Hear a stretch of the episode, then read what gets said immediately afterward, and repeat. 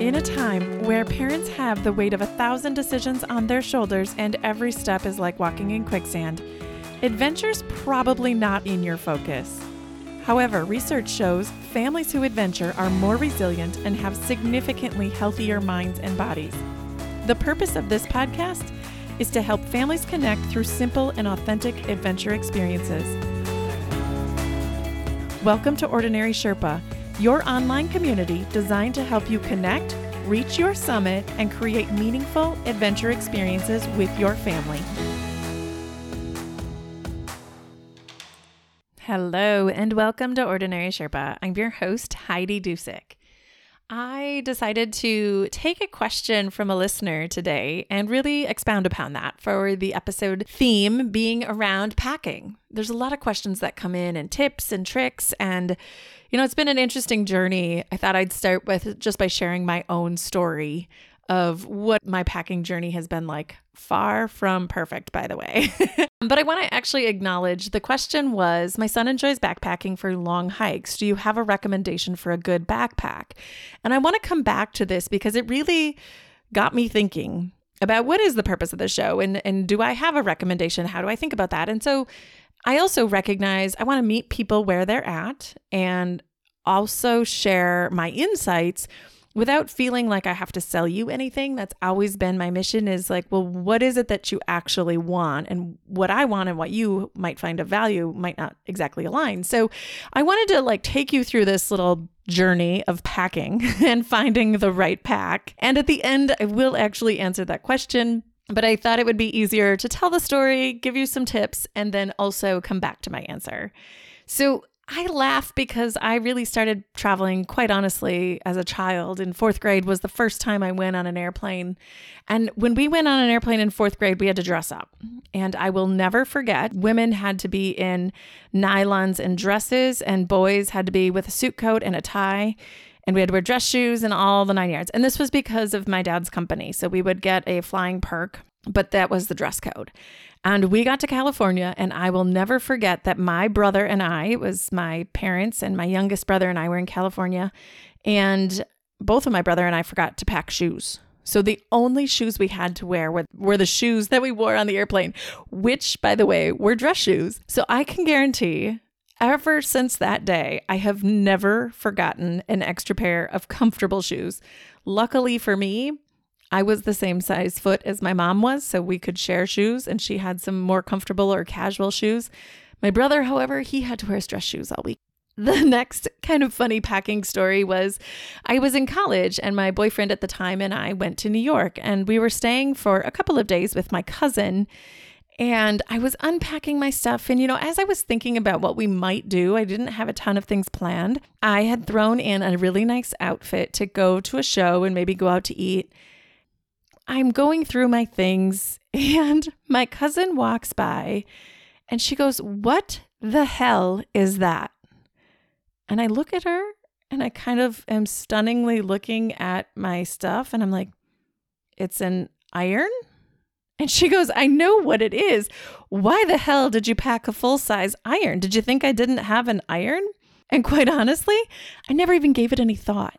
I was so ingrained in this mindset that you always have to pack whatever you're going to need and anything and everything is possible. So I packed a full size iron. And let me tell you, it was easily 10 pounds. And so the joke for a really long time, I got a travel iron one year for Christmas. But yeah, we still joke. I was a college kid. Why didn't I just bring like the spray wrinkle release? It was just kind of funny. The fact that I even had an iron that size was pretty astonishing. As our travel journeys have grown with children, I also became super anal retentive about packing.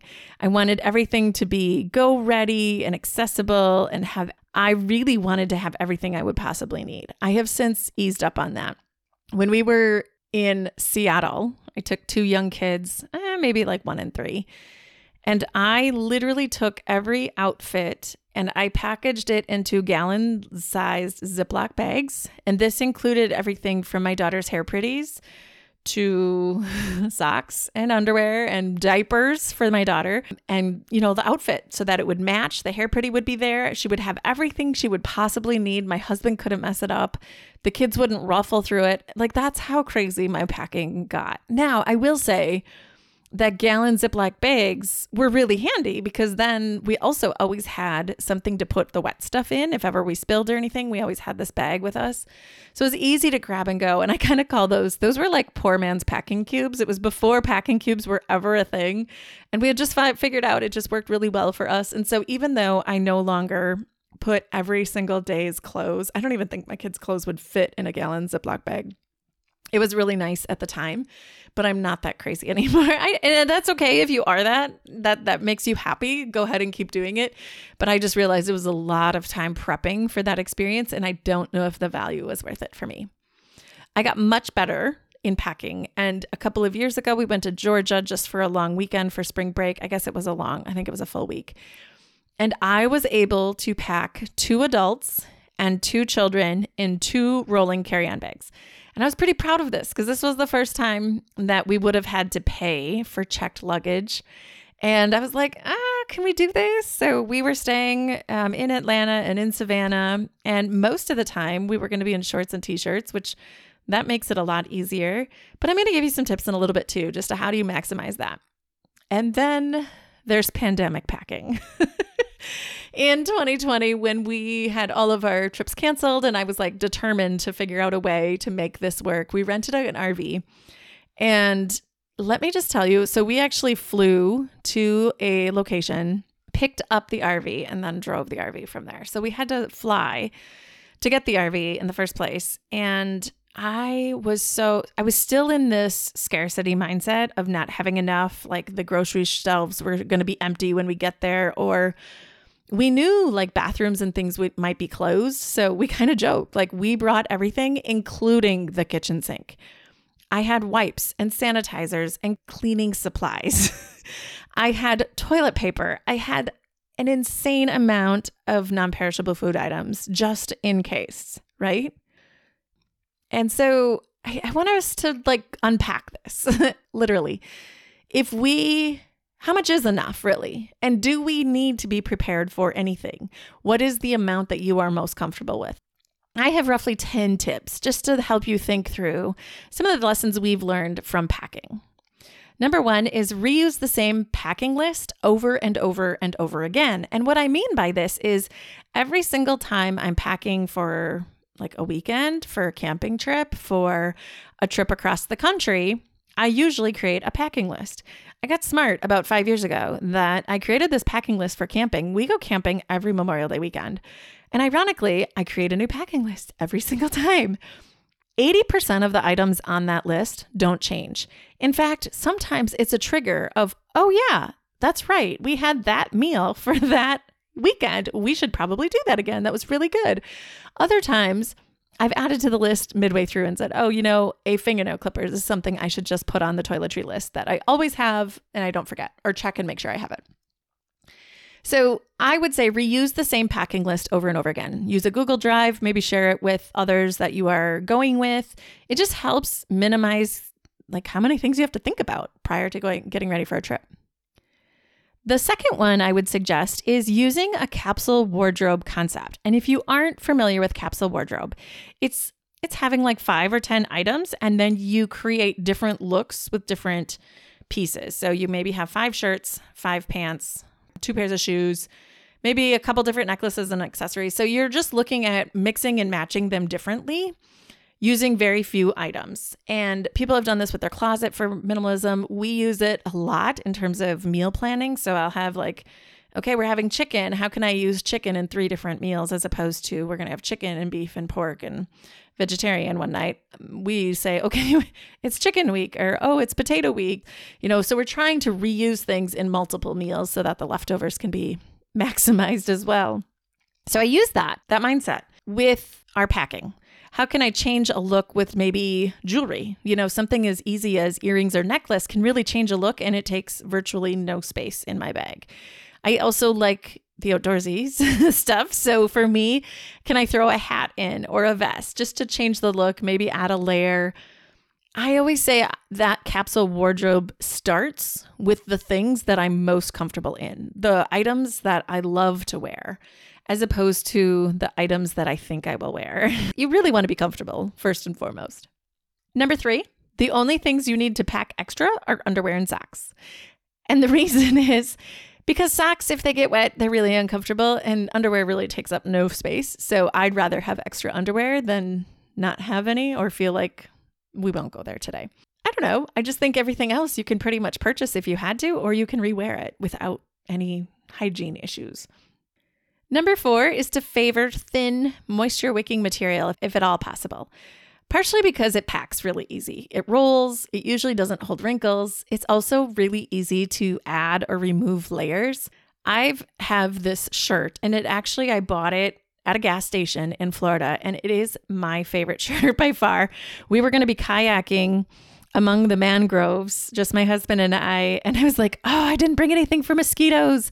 And so I quick went into the store and it was kind of a moisture wicking, almost a like swimwear type shirt. It's super cool, but because it's so thick, it's actually really warm in the winter too. And I will always layer that in the summertime over a t shirt or over a tank top because it's really nice. And I've also worn it skiing. I, I put it underneath things before as well. Anytime we're traveling, especially south, we tend to leave our bulky winter jackets behind. So, again, you know this, I'm in Wisconsin. When we travel for spring break, generally speaking, there's not any good reason for us to pack our winter jackets. Now, I say that with like a little bit of caution. Obviously, it can happen. But for the most part, we don't need something that warm. What we do instead is to put like a fleece and a rain jacket over the top. So I always have our kids wear their fleeces on the airplane just to have like a zip up sweatshirt. And then something that's waterproof or windproof, usually our rain jackets, is a great outer layer because that's super easy to pack, but it also insulates you from the elements if you need to. So those two are our favorites. That's our little hack to uh, to be comfortable with not having to take our winter jackets. Number five. With the exception of a few remote places, you can find whatever you forgot at a local convenience store. As I just mentioned, I would literally stopped at a gas station to pick up a shirt, and I was lucky enough to have this long sleeve be available, and I loved it. I still love it. It's one of my favorite shirts. Sometimes those pinch purchases do become your favorite. I also have a pair of like pajama pants that I got at Walmart one time, and it was literally because I forgot my pajama pants. I can tell you those pajama pants are very well loved now. So, you know, you never know what you're going to need. And if you do need it, you can find it somewhere. The only exception to that, and I'll get to this in a little bit, is if you have, you know, like an allergy or if you have something, a medication, those are the things that you don't want to forget, right? And you can still, I have, I can usually still get the prescription if I've forgotten it. We've forgotten my son's EpiPen once. That was not ideal, but we were able to get a prescription refilled at a Walgreens. So it was, we were still able to figure it out. Number six, it is easy to fill space if you have it. So, this is my challenge to get rid of those big, huge 50 pound luggage because I have found if I have a big, huge luggage set, I fill it with stuff because I see the opportunity to go, oh, I've got more room. I've got more room. Or, oh, it's only 30 pounds. So I've just found if I start with the smallest pack, I go from there. You know, generally speaking, I never pack more than, I know this is probably weird for some of you. If I'm gone for more than seven days, I never pack more than five outfits. And that is because I can wash them or rewear them, or I may rewear them, like I said, as a capsule wardrobe and just kind of change up the looks. So it's easier for me to start small and go from there. Number seven, the more you pack, the heavier and more cumbersome it will be. More luggage requires a bigger car. Speaking from experience, we were in Hawaii and I remember a gentleman at the luggage carousel pulling, and I was like, Oh, can you grab my bag for me? And he's like, Yeah. And he grabbed it and he's like, This is so light. I was like, Yeah, thanks. We, you know, we pack light. And he's like, Where are all of your bags? We only packed one bag per person and we were there for three weeks. So there were five bags total. Everyone had to be able to carry them. Meanwhile, he was with a group of women, or at least there was a bunch of women waiting next to him. There were probably men around. I just didn't see them. And they had an entire smorgasbord of luggage. And all I kept thinking was like, What kind of vehicle did you need to rent in order to get the luggage in there? it was pretty astonishing how much they had. I said, Oh, are you guys here for a while? And he said, No, we're here for seven days. And I just chuckled. I'm like, Okay, good luck. Have a good day. but I just think more luggage, it just makes things more complicated. It makes your travel arrangements a little harder. It makes traveling through the airport harder, especially if you have children. So we have a rule that, you know, we only have so many hands. I always say, I've got a back and two hands. So I try to make the best use of my back whenever possible. So we have a lot of different packs that we use. The kids each take a backpack, and most of their things, uh, not just for the airplane ride, if that's the case, or the car trip, but we always also throw an extra layer of clothes in there for at least the next day, and usually that evening. And that's actually going to lead into my next tip, which is what aspects of your luggage can be go ready? I want you to think about that experience that I just told you about. There have been many times where we travel towards the end of the night and I know we're going to get close to bedtime. So, like, do I want the kids to sleep in their clothes? Do they want to change into their pajamas? Where are they going to wake up tomorrow? The last thing you want to be doing is getting kids into a bed at midnight and then having to rifle through an entire set of luggage trying to find toothbrushes or trying to find their baby blankie or trying to find something that you need that night or that morning. One of the examples is my husband and I both wore contacts for a really long time. He still does. I don't. So finding contacts, contact solution, and glasses is just a pain. So we always have, we call it our our toiletry bag. It's just a bag that's always ready. And we always keep that on the top or in one of our carry ons. So it comes in with us. We try to keep one bag with the things that we need that night of everybody. So not we don't have to bring in five bags. We bring in one overnight bag for all of us. In the case of our trip in Seattle, like I mentioned, that was the purpose behind all of those Ziploc bags. I wanted the mornings to be easy.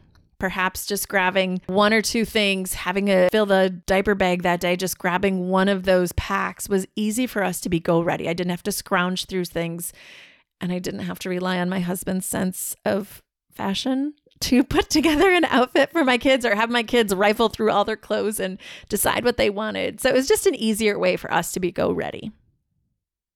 Number eight, number nine, be cautious when making vacation a first time experience using the items in your pack. I have so many times where I've made this mistake. Everything from a swimsuit to a dress to yeah, I'll tell you a couple of them. Actually, one of them, my youngest son is an extremely tactile person. He's very particular about how things feel, like his socks have to fit a certain way, and he's really particular about the type of material. And so we were going to Cleveland just for a long weekend, and I asked him to help me pack, and I didn't really pay attention to what he was packing. Now, granted, he's three, he packed what he wanted and I looked and actually I didn't look. My husband looked, he's like, okay, he's got enough pants, he's got enough shirts, he should be good. But he didn't pack anything that I knew he would wear. And I realized when we got there, he literally would not wear them. They felt funny, they didn't feel right, he didn't like them. So that just made it really interesting. He ended up wearing one outfit that felt good to him for the entire weekend. And I just had to get over it because he was miserable otherwise, and we all were miserable. Yeah, there's a lot of pictures of her, him in that one shorts outfit. and on day three, we finally washed it at the hotel and put it back on him. So those are things, you know, whether it's you have a child that has tactile issues or is just really sensitive to things. I took my husband to the Daytona 500 a couple of years ago. It was just him and I, and we'd very rarely get to do husband wife trips. So it was a big ordeal. And I grabbed some sunscreen, and it was supposed to be really good for sensitive skin. I had an allergic reaction to that sunscreen. So even though this was good sunscreen that was meant for sensitive skin, I ended up having not just uh, the reaction, but it was just miserable. Over a month for it to heal, and the la- the rash and the hives actually went all the way down to my stomach. It was a very miserable experience, and I was itching uncontrollably to the point of like I'm gonna lose my mind. So it just it definitely affected the experience overall if you are sen- sensitive skin or if you have tactile issues or even like if you buy an outfit, I know a lot of people will go on cruises and they'll grab a new outfit. Or they always say shoes too. You never want to wear shoes for the first time on vacation just because your feet haven't broken into them. So don't make vacation the first time experience for whatever the items are that you're packing. The act of packing for a trip can sometimes be a metaphor for major life decisions too. And I think it's easy to keep thinking like we need to have everything, you know, just in case.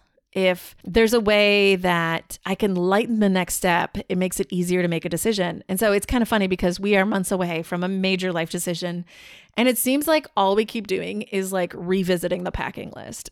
Actually, when this question came in, we talked about it I realized like this is the third time we've been over our list. This is there's nothing on this list that's going to make taking the next step any easier, right? It's not going to be like, oh, once I have that 47th item, it's going to be so much easier to start. No, it's going to be a hard decision no matter what. I actually wrote about this in my book is kind of this cycle of knowing, doing, and being where we feel like we need to learn or study enough before we're ready to take action. This isn't always a linear process. It's not like you learn it all and you get all the right answers and then you act. You might actually have to start doing some of those kinds of things that are just meaningless or get rid of some of those meaningless things that preclude us from stepping forward into what you're meant to be we've had to do a couple of not iterations, but like we look at the list and then we go somewhere and test, like, okay, how did that feel? Or what else were we missing? Or what can we get rid of? Because we have too many things. And more often than not, we find that when we're testing out an idea, we tend to have too much information. We tend to make it too perfect or tend to think we aren't good enough on the front end. And when we get into the motions of things, it's usually good enough, right? If you're someone who's kind of struggling, that you're in the stuck space, I would just encourage you sit down for five minutes with a piece of paper and pen and get everything out of your brain. I, there's actually an episode I'll link to it called Making Space. You know, get everything out of your brain every fear, every question, every responsibility, every wish, every thought, and just let it sit there. When you feel like your brain is empty, just leave it walk away. There's no requirement to do anything with that information. Don't sort it, don't assign it to a list, don't schedule it, don't do anything with it, if at all possible. Because the goal is not to like realize how much more you need to do. The goal is really just to get that stuff out of your brain. And then a week later, take a fresh piece of paper, don't look back at the old one before doing this, but do it again go through and again every fear every question every responsibility every wish every thought just kind of dump your brain a couple of times. And then after a while after you've done this a couple of times go back and look. How do the lists compare? Which ones are really like coming up over and over again? Which things are taking up the most brain capacity? And if you feel stuck and after that just contact me because these are the areas too where i think as we start designing our lives, we can really get stuck on like the packing list and we can really start to worry about meaningless things like what kind of pack should I get? Or what kind of hiking shoes do I need for this trail? Or how many miles should I be doing? What is the schedule? What is this? What is that? And that's fine if you want to look at it, if that makes you feel good. But it's easy to not take action because we don't feel good enough. And that's where I think people get stuck in adventure is we get stuck in the packing list. We get stuck worrying about what to take and so I'm going to come back to this question because my specialty is designing an adventurous life with kids. And as a reminder, my husband and I still work full time. So we have to make it as go ready as possible. And I don't ever want to suggest that you can't do something if you don't have the right gear. So I want to come back to this question because I do want to honor that it's okay to ask questions and want a good backpack, right? You are still looking for recommendations. So I will share that I just don't want people to overthink it. Don't get caught up in thinking that the backpack is going to define the experience. I just try not to focus on the gear so much. If you want to know, I have two that we're not totally brand loyal. I have an Osprey bag from probably 10 years ago that we I may have even gotten it from a friend, I don't know. And then we also bought a Kelty pack, I think on Facebook Marketplace. Either way, nothing is new, exciting. Half the half the straps are even broken on ours. It doesn't have to be good, but if you were to ask me, like, what do I look for when I'm looking for a pack? I look for things that are waterproof just because even when I'm in transit, I want things that are just going to protect my stuff from the elements. There's nothing worse than waking up to all your clothes being soaked or your sleeping bag being soaked because your pack was wet. And waterproof zippers are a pain for us. So we had a tent experience where the waterproof zipper just drove us crazy. So we tend to lean towards just getting a waterproof cover. But also, the thing that I talked about actually above is that we prefer things to have different access points, zipper access points. So I don't have to dig all the way to the bottom of my pack in order or have to unpack everything just to get what I'm looking for. We don't do multi day hikes at this point. So we're not always thinking about what kind of solution we need to carry water. So that's something I wanted to make sure you know. And that's how I responded to this listener. You know, like, here's what I use, but here's what I look for. And I don't want people to overthink it. Don't let the gear be a barrier to taking action. And I'd rather have you decide what are the things that are of value to you. I hope this episode helps you see that you don't need the special gear, the right things, or everything, including the kitchen sink or toilet paper or non perishable food items for the most part. If you aim for a deep awareness of what you value and how to optimize key things that are comfortable for you, it will take less time and energy thinking about this stuff. The goal is to use this as an opportunity and be a little lighter heading into your next adventure experience. By letting go of the baggage that's holding us in place, we make room to receive the next opportunity. If you want more family adventure tips, stuff like this, come to our email subscriber list. If you go to ordinarysherpa.com backslash subscribe, there's a couple of tips too, just on different types of adventures, way to step out into a new space or learn more about an opportunity that, you know, maybe it's been on your like, huh, interesting list. Maybe I want to look at that. Those are great opportunities just to explore more. The email list is a great place to go. If you are finding value, I do want to give a quick shout out. I haven't read a review for quite some time. So, this review came from M. Baz, and it states positive motivation to embrace life. Wow. Absolutely love this podcast. Heidi shares some awesome ideas on ways and how to cultivate adventure in your life, aka step out of your comfort zone. She isn't suggesting we all skydive, but rather to embrace the wonderful things that life bestows all around us. The tips and tricks she shares are practical and can fit into any type of schedule. Highly suggest this for anyone feeling the negative effects of the last few years. Give it a listen and you will not regret it. That is so sweet. Thank you, Mbaz. If you would be willing to leave a review for Ordinary Sherpa, head on over to Apple Podcasts and I believe a couple other platforms. Hit the review. And if you aren't familiar how to write a review, I have an entire tutorial at ordinarysherpa.com backslash review. I look forward to seeing your reviews, to seeing your subscriptions, and hearing more about what are the packing tips that you have had or what are things you've learned. Hopefully, this episode brings you value and helps you get out and adventure. If you found value from today's show, here are three easy ways you can support us. Subscribe to Ordinary Sherpa podcast on the platform you're listening to. It lets the providers know that you're getting value from the show and want to be around when we release additional content. If you feel compelled, leave us a review. Two, find your friends, family, and others you think would enjoy this show and share this episode. Three, and most importantly, join the community of families interested in creating authentic experiences through simple adventures by going to ordinarysherpa.com backslash community. We want to hear from you and create content that would benefit your family. Thanks for joining us on this journey as we help families connect through adventure.